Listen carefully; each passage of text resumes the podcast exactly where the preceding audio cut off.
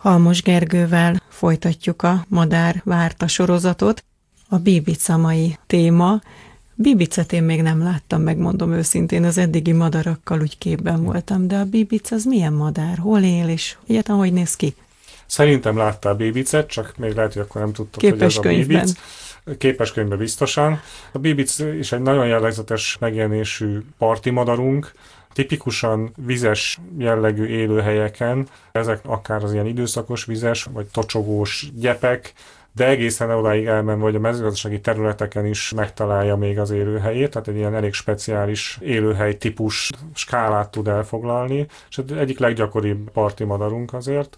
Ez mit jelent, hogy a Balaton parton láthatom, vagy a Duna Igen, parton? A parti madár egy ilyen gyűjtő fogalom, ezek olyan madárfajok, amik általában földön fészkelnek, a földről táplálkoznak, és sokszor ez vizes élőhelyeket jelent, azért parti madárról beszélünk, mert a legjellemzőbb fajok sokszor a vízpartokon szedegetve, hát nem kifejezetten egy Balaton partról beszélünk, a Balatonnak jellemzően kevés ilyen Nincs már partja. partja van, általában sekélyebb vízű, szikes tavak Magyarországon, amik nagyon tipikusan ilyen élőhelyet biztosítanak, vagy hát egyébként, hogyha nem csak Magyarországról beszélünk, akkor a tengerpartokon fordulnak elő, leginkább talán onnan jön a parti madár megnevezés, de ez egy elég széles csoport, ebbe beletartoznak partfutók, amik tengerpartokon futkároznak.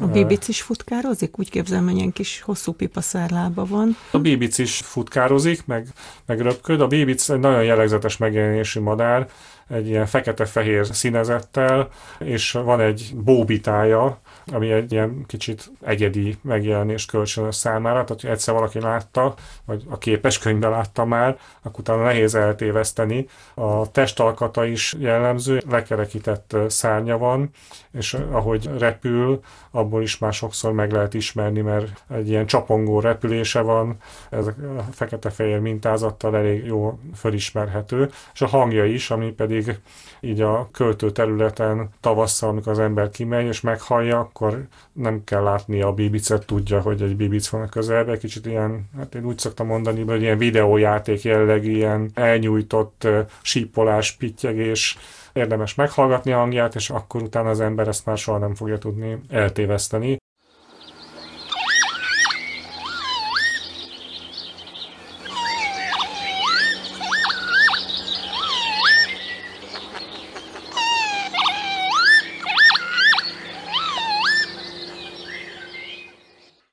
Ez a madár is egy vonulófaj, ugyan egész télen előfordul Magyarországon is, de jellemzően azért valamilyen kisebb távolságokra, elsősorban dél-délnyugat Európa irányába elvonult tőlünk, de már nagyon korán, így februárban megjelennek nagyobb csapatai, és onnantól kezdve folyamatosan itt a költőterületen tartózkodik. A bíbiccel kapcsolatban is hát az a helyzet, hogy ugyan még mindig viszonylag egy gyakori fajnak számít ebben a fajcsoportban, de azért jelentősen csökken a, az állománya, és ez is elsősorban ahhoz köthető, hogy hogy alakul át az a táj, amiben ő az életfeltételeit megtalálja.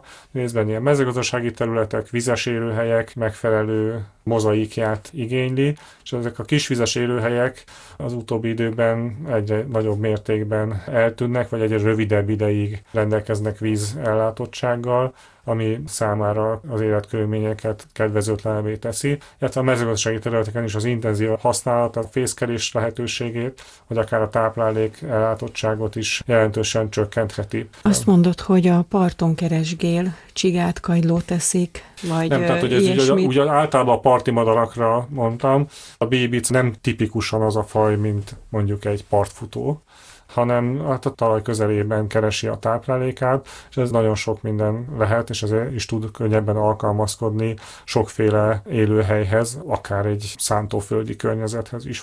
Különböző állati eredetű táplálékot fogyaszt. De nem fog egeret például, hanem inkább rovarokat, ugye? Hát inkább kisebb méretben, nem kizárható mondjuk, hogy egy egeret is megfogjon, de nem jellemző. Egyébként nem gondolnánk arra se, hogy a kócsagok egeret esznek, azt hiszük, hogy halat esznek, de hát ha látjuk, hogy kint töltik az idejüket a szántóföldön, ott viszonylag kevés halat fognak fogni, viszont annál több pockot vagy egeret. De hát a bébic esetében ez nem jellemző, tehát hogy inkább kisebb mérettartományba keresgél. Van-e valamilyen érdekesség a bíbiccel kapcsolatban? Érdekes viselkedés, érdekes szokás?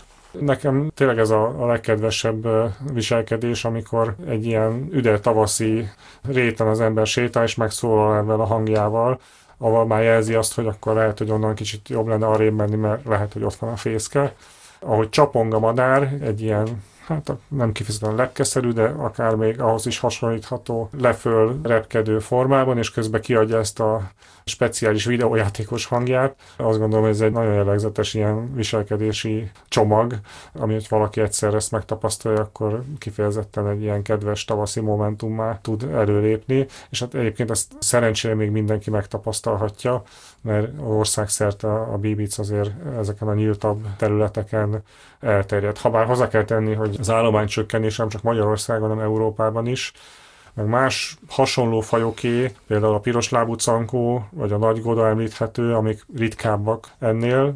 Ezekkel most már komolyan kell foglalkoznunk, és most készült az a fajmegőrzési terv, ami ezeknek a fajoknak az igényeit próbálta pontosabban felmérni, és természetvédelmi intézkedéseket megfogalmazni, mert már ezeknél a fajoknál is ez szükségesé válik. Hát kiemelten így a változó környezetünknek köszönhetően akár a vizes problémákról, akár mezőgazdasági kérdésekről beszélünk.